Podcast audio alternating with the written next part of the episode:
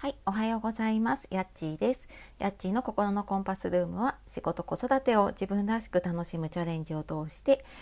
自分軸で生きることを応援していく番組です。週末には息子と親子ラジオ、親子トークをお届けしております。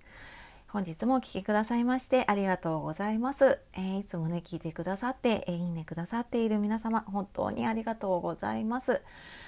えー、いかがお過ごしでしょうか？今朝私のね住んでいる関東の方はすっごくいい天気でどうやら気温がね30度ぐらいまであるらしいっていうことなので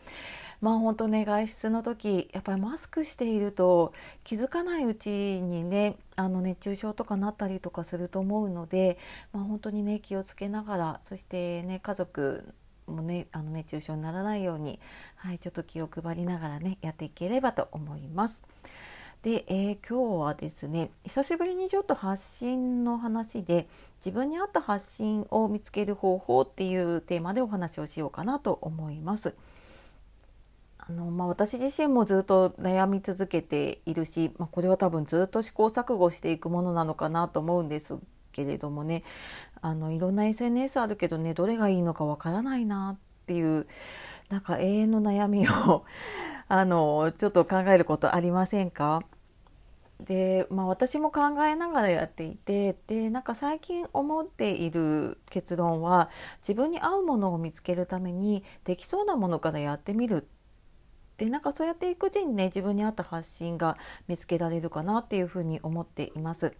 でこれどういうことかっていうといや例えばねできそうなものをとりあえずやってみてって合わなかったなっていうものってそのどれがいいかなって思ってた SNS たくさん選択肢があったと思うんですけれどもその選択肢から合わないものが消えていくので結果的に自分に合うものが残っていきますよね。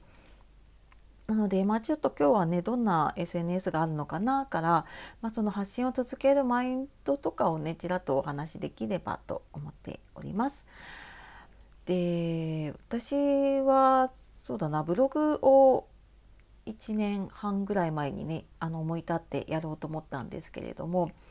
まあ挫折をして 半年ぐらいかなもう挫折をしてでえ、まあ、その後やった YouTube もまあ、ちょこっとやったんだけどやっぱ編集が大変で挫折をしてで今残っているのはこの音声配信とあとツイッターとあとは、まあ、ブログはその WordPress はちょっと挫折したんだけれどもアメブロとかノートとかね、まあ、そういう簡単なのは残っています。でなんでこうなったんだろうなと思った時に多分この音声配信やってる方で今聞いてる方多いと思うんですけど音声配信ってタイトルを決めて、まあ、内容をしゃべれば、まあ、それだけでもできてしまうのですごくハードルが低いなって感じるんですね。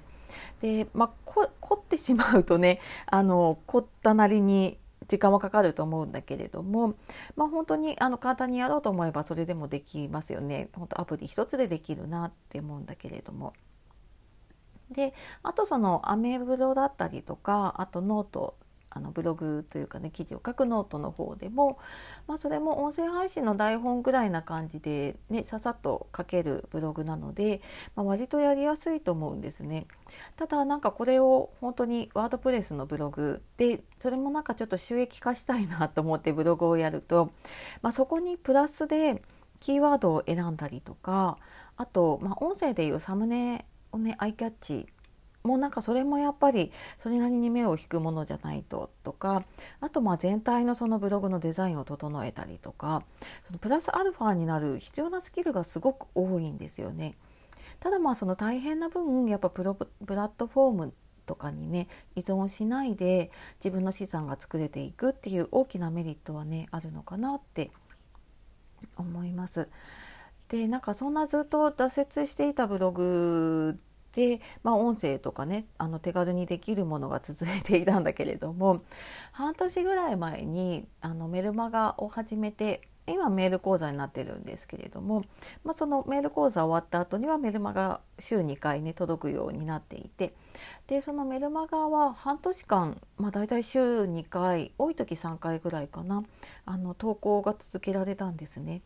でまあそれはもう週2回やりますって言っているし実際に読んでくれている方がいるっていうので続けられてでもなんかそれがすごく書く練習になっていったりとかで音声配信でやっぱり試行錯誤をしてあの発信についていろいろ考えたせいか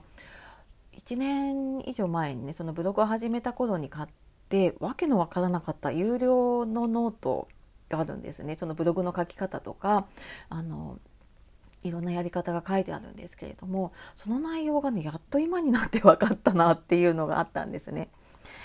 なので、まあ、まずねあのやってみるっていうのもすごく大事だしじゃあ続けるにはどうしたらいいかっていうとなんかこう何やったらいいかなってどれがいいかって人に聞きたくなるんだけれどもやっぱ人に聞くよりもね自分でやってみるのが一番いいなって思います。やっぱ人に聞いてって人にもらった答えってそれってこうあなたにとっての答えじゃないんですよね。その聞いた人の答えであってだからやっぱりなんかやその答えを聞いてやり始めてもね違うなって思うことが出てきてしまうなっていうのもありますね。であとはあのやめてもいいと思って始めてみるとすごくハードル低く始められますよね。でなんかそうやって小さなチャレンジをやっていくとチャレンジのハードルが下がってていくかなって感じるんですね。でまあそれって本当にチャレンジした人にしかわからないし、まあ、やってない人はねあまた何かやったのとか 何か何がやりたいのとかっていう人いると思うんですけどでもそれって本当やった人にしかわからないしそういう人にしか見つけられないものって必ずあるなって、うん、続けていくと感じます。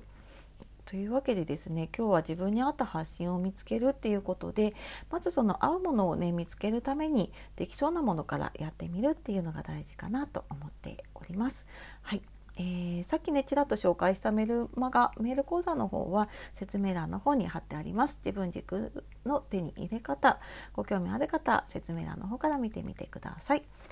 はい、えー、今日も最後まで聞いてくださいましてありがとうございました。では素敵な一日をお過ごしください。さようなら。またね